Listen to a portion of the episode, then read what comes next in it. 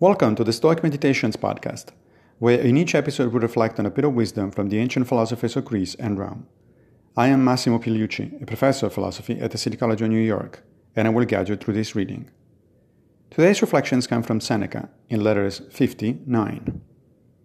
One enjoys other cures only after health is restored, but a draught of philosophy is at the same moment wholesome and pleasant. I chose this passage because of two reasons the analogy between philosophy and medicine, and the fact that Seneca here clearly disagrees with Epictetus. Many of the ancient Stoics drew a parallel between the practice of philosophy and that of medicine. Medicine takes care of the body, philosophy of the soul. We often hear something like that said today by priests or other religious authorities, with the difference that when deployed in a religious context, the idea often refers to what happens to us after we die, while Seneca and the others we're talking about taking care of our soul right here and now in the sense of living a eudaimonic life.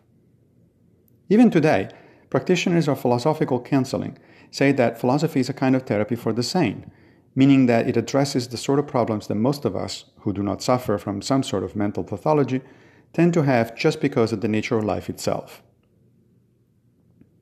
My second point is that this quote by Seneca also illustrates a disagreement, or perhaps a different attitude, with other Stoics.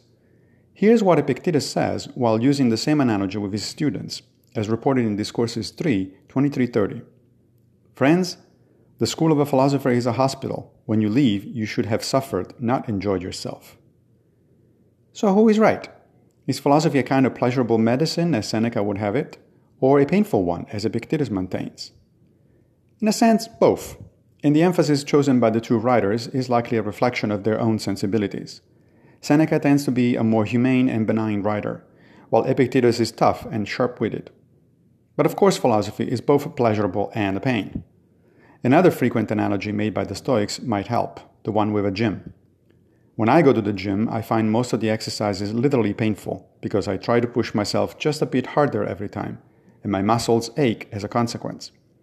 But it is also a kind of pleasure to see that you improve from session to session, that your body is responding to the training regime, that you're getting healthier. So practice philosophy every day as if you were going to the gym or to the doctor's office, whatever metaphor works best for you. Its pains and pleasures are certainly worth the effort.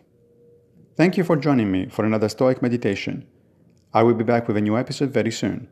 Fate permitting, of course.